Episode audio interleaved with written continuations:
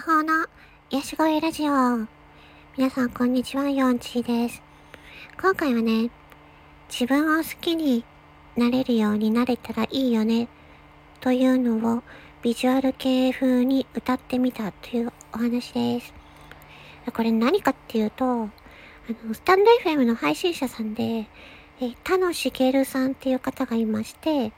その方のね、放送がね、心も体も健康ラジオっていう放送をされていて、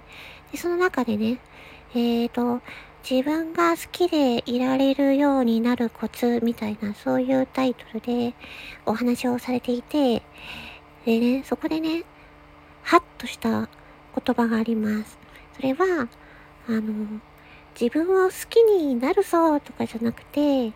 自分のことをね、好きでいられるようになれたらいいよね、ぐらいがいい、もうこのぐらいの緩い感じがいいですよ、っていう話でした。えそのために自分の好きなことを、ちっちゃいことをね、少しずつ少しずつね、やっていくっていうのがいいですよ、っていう風な話でした。うん。私はそれを聞いてね、ちょっとね、パッとね、あの、メロディーが浮かんでみた、浮かんだので、それを、あの、歌ってみたいと思いますので、よかったら聴いてください。で私、ビジュアル系のロックが好きなので、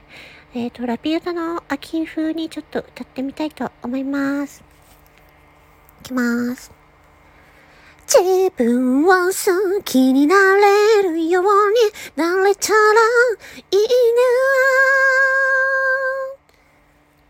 はい、失礼いたしました。うん、ちょっと癖がある感じなので、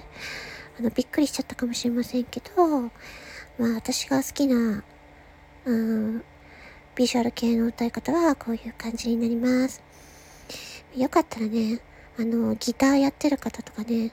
DTM やれる方とかね、ビジュアル系、ラピュートのビジュアル系ロック風にね、アレンジしていただけると嬉しいです。なんてね。はい。あれ、今回は自分もね、好きになれるようになれたらいいよねっていうね、ものを、まあ、ビジュアル系風に歌ってみたっていう、あのお話でした。